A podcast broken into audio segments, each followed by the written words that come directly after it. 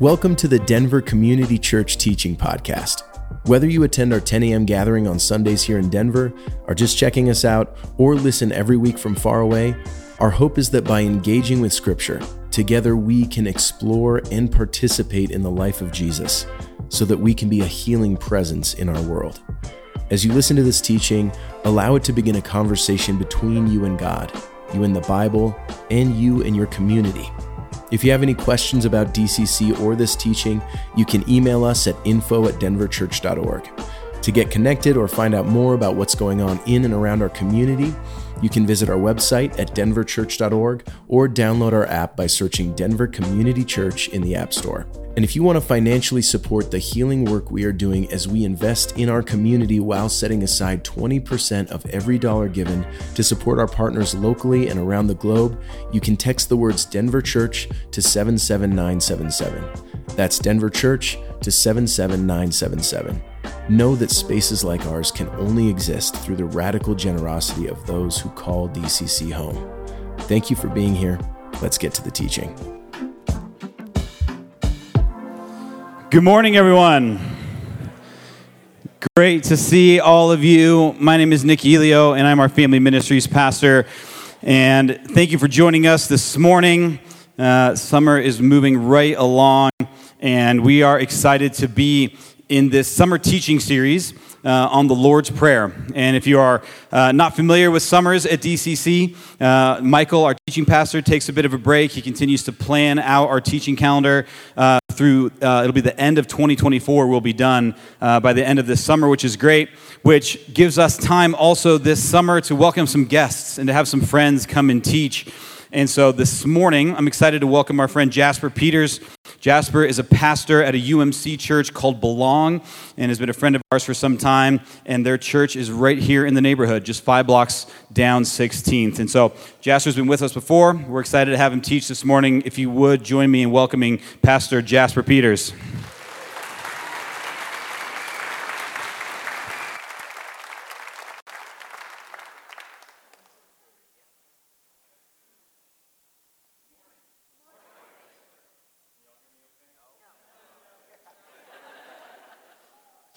Blame me. It is me. I am the problem. I'm so, so grateful to be with you this morning. Y'all are some of my favorite people and have been individually and collectively so encouraging to me and our ministry belonging. Sorry if I'm a little loud. Well, I don't want to. I get excited. I'm excitable. I've learned this about me. You'll learn it also. I don't want to hurt you in my excitement. That said, uh, as, as Nick shared, my name is Jasper. Uh, if you're talking about me, you can use words like he and him. And I'm the pastor at Belong Church just down the street. And we're so grateful to be uh, neighbors. There's a reality here, though, that if some of you are visiting churches, you may have visited my church and you may be visiting this church today. Doesn't need to be awkward. People do that. I'm not mad. we're, we're neighbors. It's, it's okay. We're here this morning to talk about prayer, and we would be remiss if we just filled the, word, the, the space with words. Earlier, we were invited to be fully present in this space, and I think that taking a moment and a breath and a space for silence. If you know Howard Thurman, sometimes he would start a speech with silence, sometimes five, six, seven, eight minutes of it. Y'all might walk out or get real anxious if I were to do that. I'm not going to do that to you, but I do want to invite us to just take a moment to be here because I want to ask you do you know where you are? I think you probably do, but do you know that you are in the house of the Lord? When I was young, my mom had to point out to me in church sometimes my ADHD would show up and I would be like humming or whistling in the back row, just in my own world, and she would say, Jasper, pay attention, you're in church. Now, I don't need you to pay attention. I don't need you to, to feel like you're in a classroom, but I do want you to pay attention to the fact that you have been invited into fellowship with God's people this morning, that you have been invited away from your normal routine and into a place where things are different and people are different and what we are after is a little bit different. So, for a moment, can we appreciate the silence and appreciate who God has brought together this morning? Look around and see Christ's body. Exactly.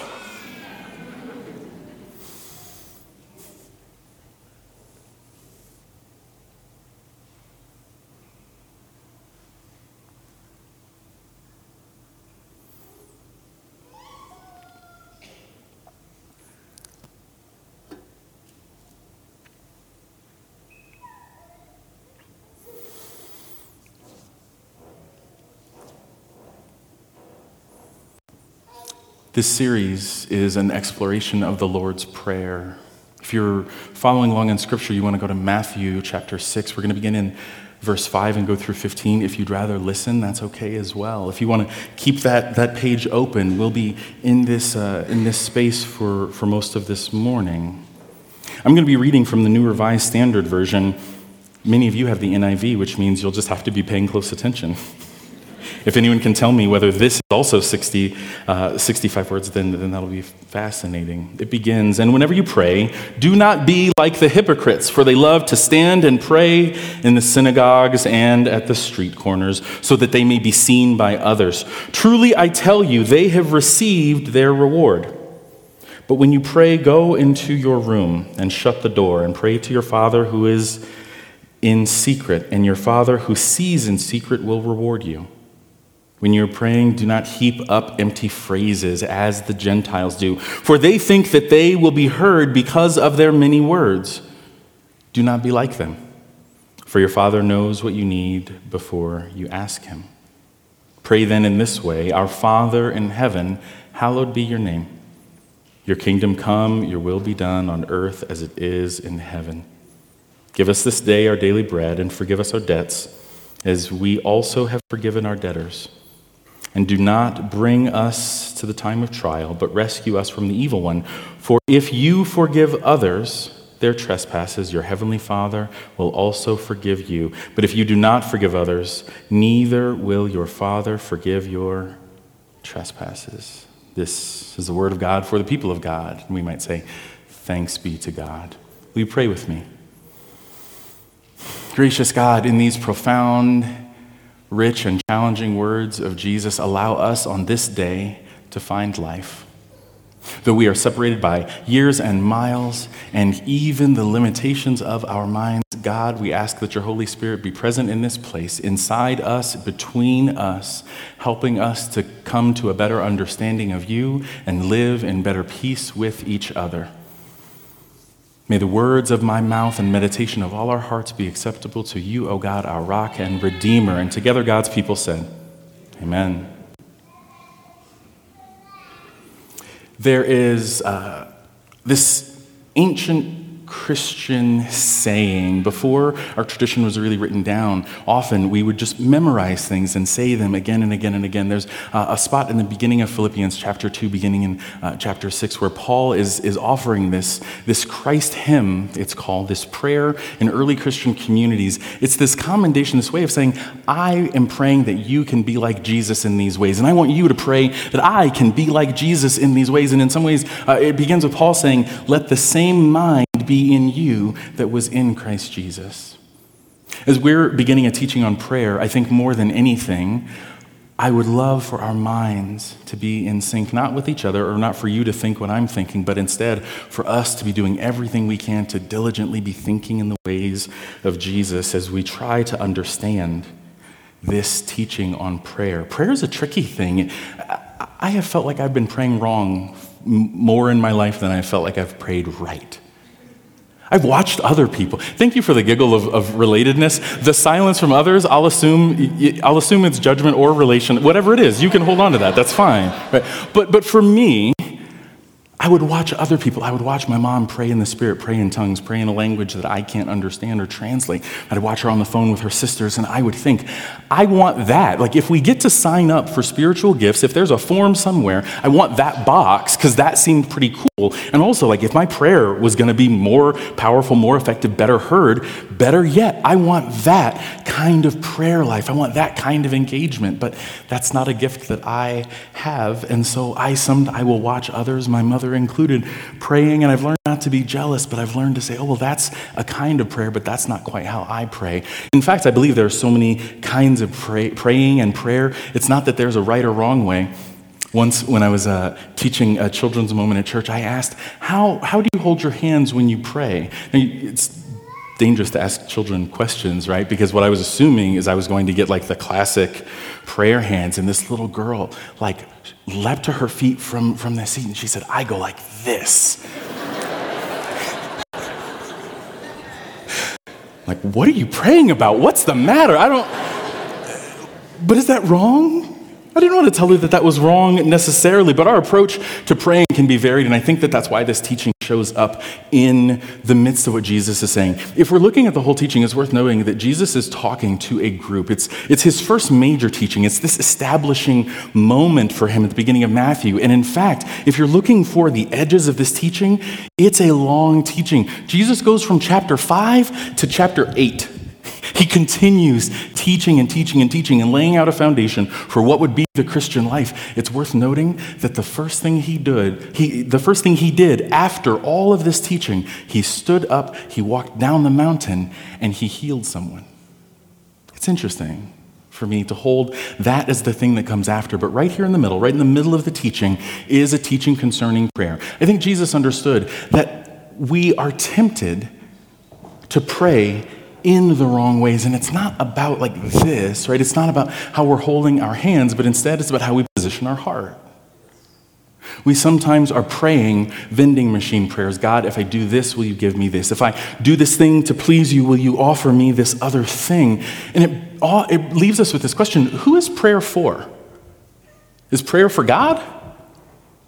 Is, is, prayer just for me? Like, is it just uh, like, like walking and like exercise? Like, it's really not good for anything except maybe my health. Is prayer for other people? Is prayer something that I'm doing really? I just need to be focused on other people. I want to spend some time thinking about this for a moment. Who is prayer for? Have you ever not prayed a prayer because you didn't want to bother God? Am I the only one who thinks? It's like, this, is this the level that I want to bring to Jesus? Mm, I'll just tweet it instead. Right? Like, this is. I love it when I know that I'm a misfit, but I'm not alone, right? Like, I'm. Uh, like there are things that I know are concerning me, that I know are weighing on me, but for some reason or another, I decide I don't know if I want to take this to God. Is this something that God's even going to care about? I don't want to bother God, but in reality, often I'm really hiding from God. There's stuff I don't want to say. Because if I say it out loud, it's real. Or if I form the words in my mind, it's real. Or if I have to pray about it, it's really a problem versus something I hope will simply disappear and just stop being an issue for me. I might not pray because I don't want to bother God, or I might want to hide from God, or maybe I just don't know what to say. Hi, God, how was your day? Feels strange. Like, right? Like, what is it that we're saying that we're after when we are praying? And in reality, when it comes to God, I sincerely believe that God simply wants you to be present. God doesn't want to know that you have properly filtered your worries and only brought those that are sufficient. God is not bothered by you simply saying, God, I, I feel your presence in this moment and I want to be attentive to you. And I don't need anything and I don't need you to fix anything. I just want to be present with you. That is absolutely a valid prayer that you can pray, and it doesn't have to be fancy. And as our scripture says, we don't have to pile on heaps of words and be like those hypocrites. You can simply say, God, I recognize that you are everywhere and you are in everything and you are in me, and right now I am with you. And that helps and that matters. Jewish philosophers believed that God already knows what you're going to pray about. God already knows what you're worried about. God already knows what the issue is. God just wants you to take the time to be present. God wants to be consulted maybe before Twitter, even, right? Like God, God simply wants us to be willing to be in conversation because so many times we're not, or we tell ourselves these stories that our relationship with God isn't big enough for that problem, or that God's grace isn't expansive enough for this kind of concern. We tell ourselves these little lies and these big lies over and over and over again, and simply, and in truth, God simply wants to be in relationship with you, in conversation with you. God made you on purpose so that there could be a relationship between you and the one who made you. Doesn't matter if your hands are wrong or your heart feels sideways, you can simply be present with God. We absolutely pray for God in the sense that we are praying so that we can be in relationship with God, and that matters.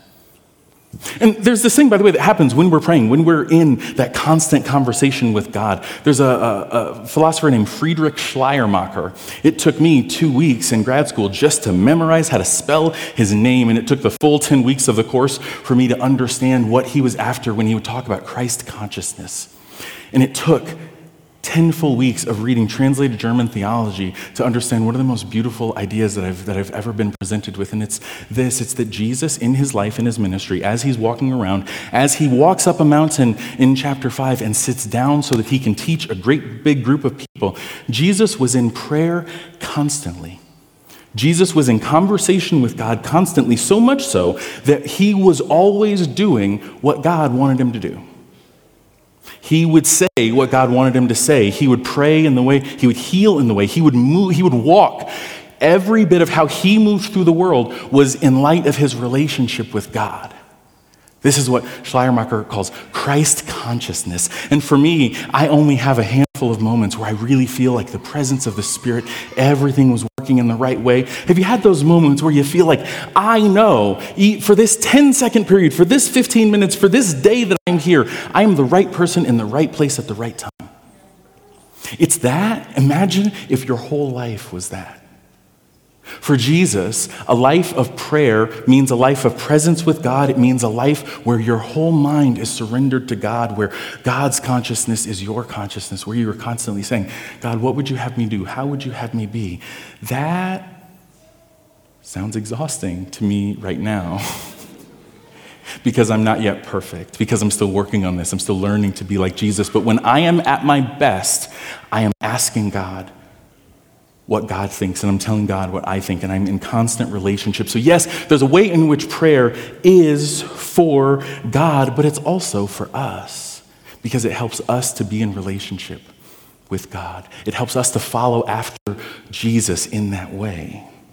The more that we pray, the more that we ask God what God thinks about the world around us, about us, about what we're up against, the more that we do that, the more that we engage in that practice, the more that we will be like Jesus, that we will have the mind of Christ, surrendering to God, letting our actions be in line with what God would have us do and who God would have us be and say and know and feel, all of that. Suppose, though, suppose that, I'm, that I get better at that thing. Suppose that I get better at the surrender, at the Christ consciousness, better than I am today. Let's say I'm great at it. Let's say I am walking through the world in perfect relationship with God. Do I need anyone else at that point? I mean, I love my kids, they can hang, right? You, y'all seem lovely. I'll come back next summer maybe, right? But, but like, do I need other people? If I'm doing the right thing, is there something about this relationship with Jesus that requires me to be in relationship with other people? A few moments ago, we sat in silence, not with your eyes closed, not asking you to look down, but asking you to look around at other people. Uh, uh about five years ago, I had the opportunity to visit Palestine and Israel and be in some of the places where Jesus and his disciples were, and actually got to visit the, the place described in Matthew 5 in preparation for this message, I actually found my journal that I had with me in Israel. And I remember going to this mountain and thinking, that is not a mountain because I'm from here and I'm judgmental in that way. but this beautiful sloping hill. Um, but the, the important, I share that for a reason though. Jesus went up the hill because the crowd following him was so big. There was not a conference hall, there was not uh, an auditorium, an amphitheater that they could find. So instead, he found a place where naturally, the way that the landscape was, it would gather his voice and carry it to all of the people because there was one teacher and many people listening. Keep this thought. If you have a favorite podcast, let me ask this: Do you or radio show? Do you ever sometimes feel like you're actually friends with the podcast host? I'm going to go too far. Do you sometimes talk back to them? Okay. This is called a parasocial relationship, right? These are not real relationships like you have with each other. This is a relationship that in your mind and your feelings, it feels real. It feels like a really substantive connection between you and that person, and yet they don't know you. and if you are having a bad day, they are almost certainly not going to be the person that you call in that moment. I recognize in moments like this, I love making connection and looking at you, and I am trying to speak to you, and yet I am one person and you are many. I'm imagining these people sitting on this sloping hill, straining and struggling to hear every word as it's amplified past the people in front of you, going to the people behind you. And these people are trying so hard to focus in on the words of Jesus, believing that he has a message for them. I'm wondering if they miss the fact that they were in a body of believers already. They were surrounded by other people in that moment. And in that moment, other people might have just been irritating, right? Other people is like the guy's too tall and I can't see, and then the the for me, I have to say, I, I since I hear little voices from over here, I'm I'm I'm I don't at all mean to pick on you. It's my favorite thing. It's what lets me know that a church is alive when I hear kind of little voices around. Also, I know others might get distracted sometimes. Can you imagine how irritated people would have been if they couldn't hear Jesus because of a baby?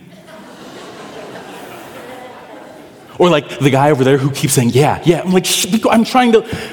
Other people, there's a world in which other people might seem like the barrier between you and your relationship, your ideal relationship with Jesus. If it wasn't for these other people, I might be able to get closer. And, in, and, and for some of us, we frame our faith as a story starring me in which I am the hero, in which Jesus has come to rescue me, and everything ought to work out for me because I'm the hero of this story, and we forget. One of the most important things that I want to share with you is that when we are people of faith, it is not a, a single person sport, it is a team sport, it is a group endeavor. Even when we are praying, I want you to, we're, we're going to look at this. We're going to look back at the words of this prayer. Even when we're praying, even if we think that we just have a direct connection between us and God, and that's the point, if we don't recognize the role that other people are playing in our life of faith and in our prayer life, then we are missing something crucially important. I want to look not just at God, not just at how our prayer life interacts with God, not just how our prayer life builds us up, but how our prayer life allows us to be in relationship with others in the way that God wants us to be. So uh, I want to, as we're looking at these words of Jesus, I love that when Jesus says, pray in this way,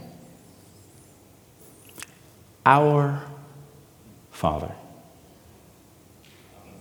give us this day our daily bread. Forgive us as we. Do you see what I'm saying? There's collective language and understanding here. It is not, God, I need my daily bread, and if you do that, then we're good. It's God, we are a people who need to be fed. And if there is hunger among us, we are not whole. And if there is hunger among us and also plenty among us, then we are in broken relationship. Jesus, from the jump, is inviting us to recognize we're not just praying for us. We're not just praying so that we can be closer to God. We are in relationship right now with other people. There's uh, another place in the gospel where Jesus says, If you are at the altar, you have prepared your sacrifice for God, you are at the altar, but you remember that there is brokenness between you and your sibling, you are to abandon your sacrifice at the altar and run to be reconciled with your sibling. In Romans 12, uh, 18, Paul says, uh, As much as, uh, as much as it is up to you, and as much as it is possible, live at peace with everyone. We are constantly being invited into reconciliation, but our temptation is to view this world as a story starring me about me, and all I want is what I need from God. All I want is for this vending machine to work the right way. If I put my part of the bargain, then God's going to be faithful and give me what I need. All the while, it's possible to forget that we were born into community and we are constantly being invited to remember God cares about us. God's salvation is for us, not just for me. Our Father in heaven.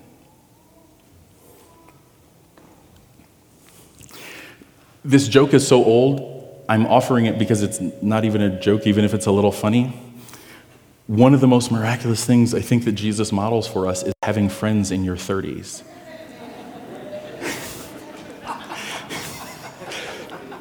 With it, right? Sit, sit with it for a second. Jesus created and fostered vibrant community with people who are different from different places with different ideals. Even their desires in the world might be in conflict. Jesus built and fostered vibrant, faithful community by asking people to pray for each other. At the end of this prayer, he talks about saying there is this reciprocity, there's this connection between the way that God deals with us and we deal with each other. God, forgive us our debts, and we will be that kind of people. Forgive us our trespasses, and we will be a forgiving kind of people. There's a connection between the way that we're in relationship with other people and the way that we understand our relationship with God. Um, we mentioned earlier, I'm from the United Methodist uh, Connection tradition.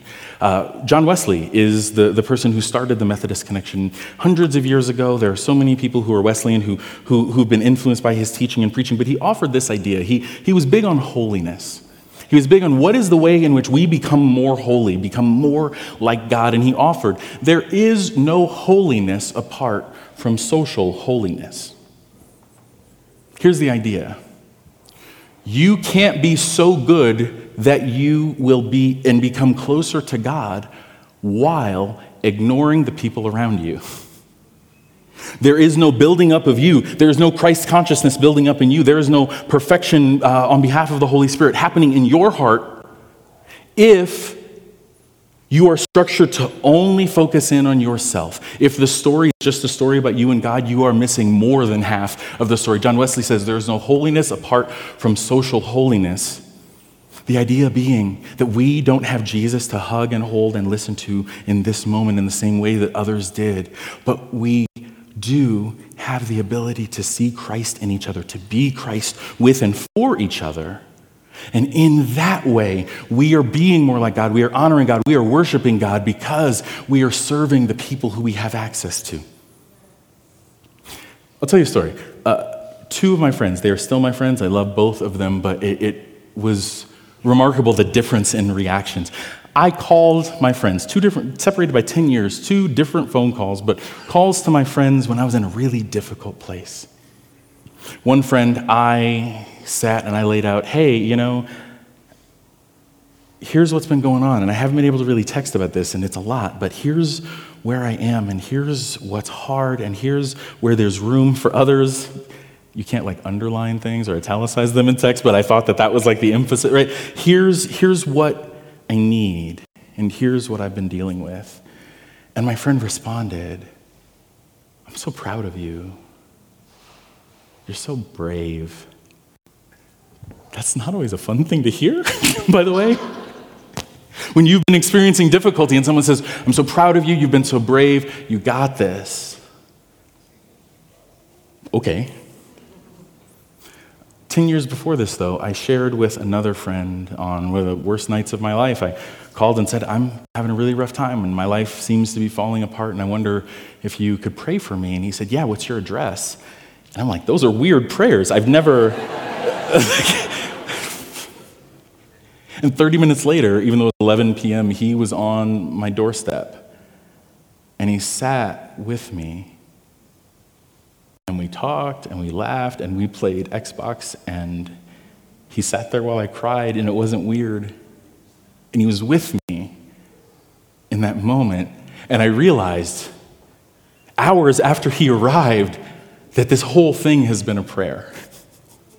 This whole experience, all of the moments that we have shared together, have been him working to be like Jesus with me because I needed someone to be with me who wanted to be like Jesus. And I appreciate my other friend who spoke words of encouragement and belief, and yet, if there's a way that Jesus is asking us to be, if there's an attitude that we are being asked to adopt, not just toward God, not just as we think about ourselves, but toward other people, the best example I've ever seen of that was my friend who, when I said, Pray for me, he said, What is your address? And he was there with me. Prayer is being present. That's it. Prayer is being present to God, present to your relationship with God, present to what God might want from you, present to who God is building you up to be, present to the story God is telling in your life. Prayer is being present to God, and prayer is actually being present with yourself. knowing what you need, knowing that you don't have to be, uh, you don't have to have everything put together. You don't have to be perfect in order to appeal to the God who decided that this universe wouldn't be right without you.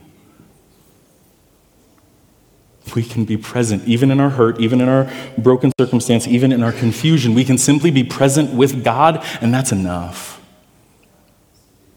But even as we're present to God, and even as we're really honest about being present in this space wrapped in flesh and iniquity, not yet perfect, even as we're doing those two things, we are missing the mark if we are only worried about ourselves.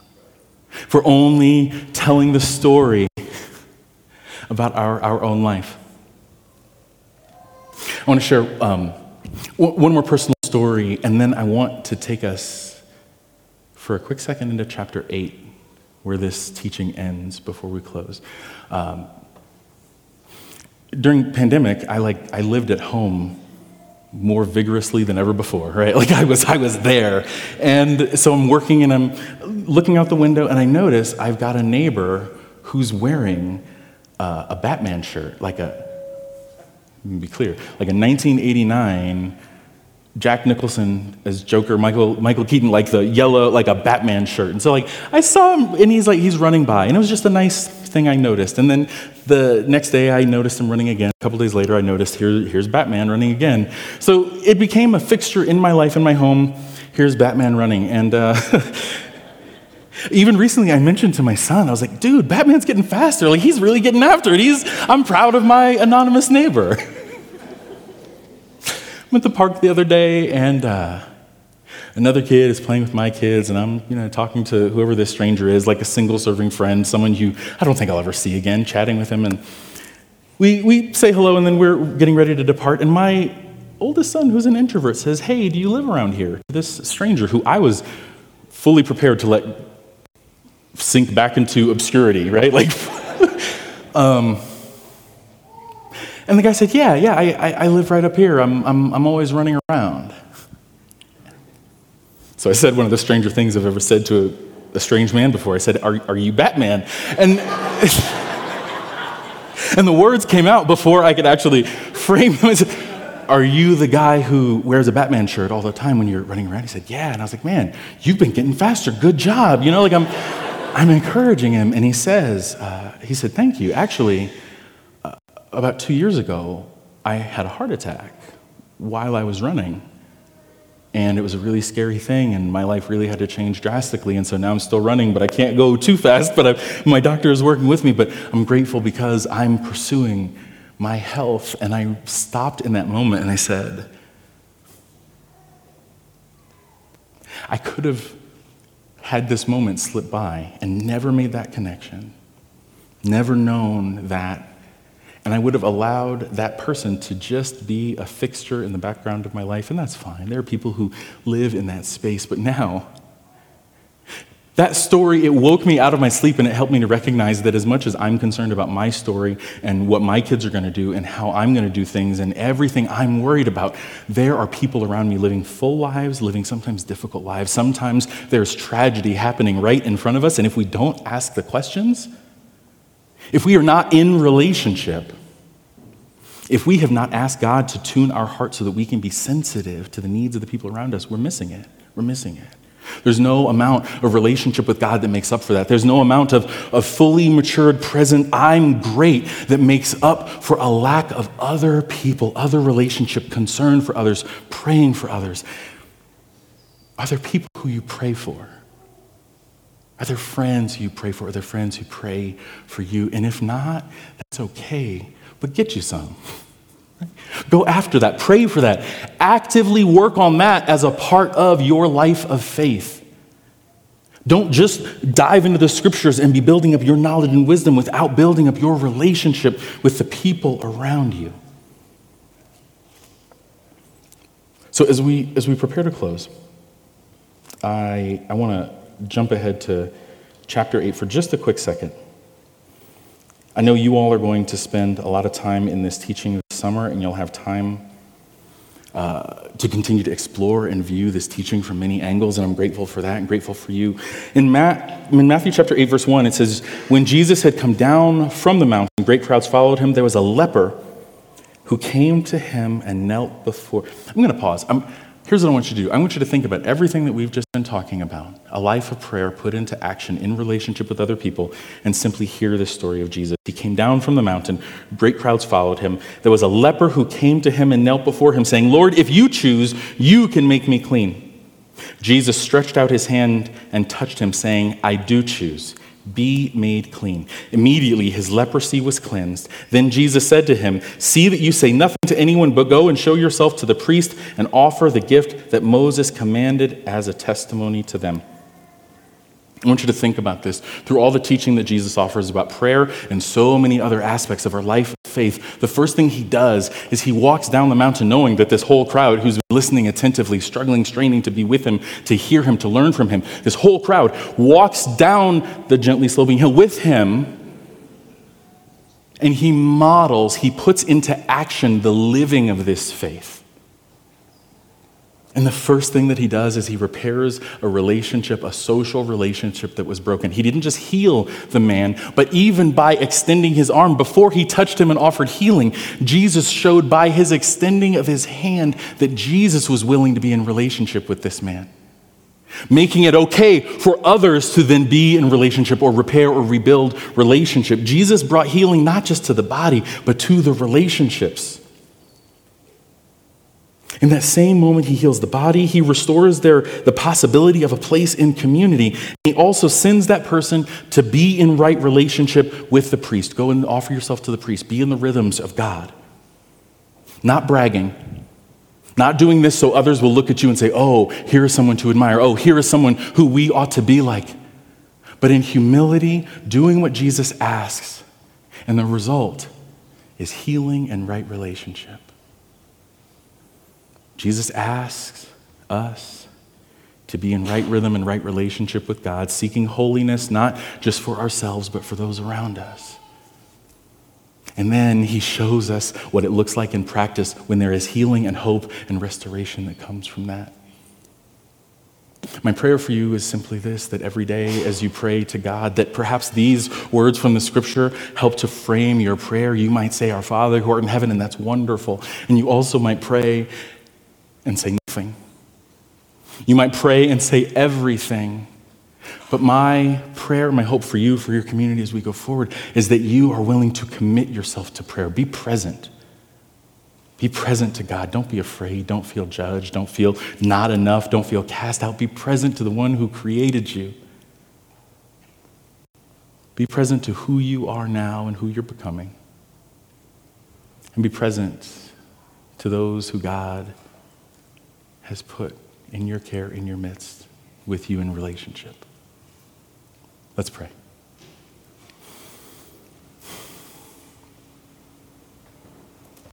Gracious God, if we were to not say another word, it would be enough. Even in our silence, even in our not knowing, you are enough. We thank you we thank you, we thank you for being in relationship with us, for talking to us, to, for listening to us, for allowing us to be in relationship with each other, to know more about you in light of who you are to other people. Continue to bless us, keep us, and tune our hearts to seek after you when things are easy, when they are difficult, and every moment in between. Let us see you and know that you are our God and that we are your people. In Christ's name, amen.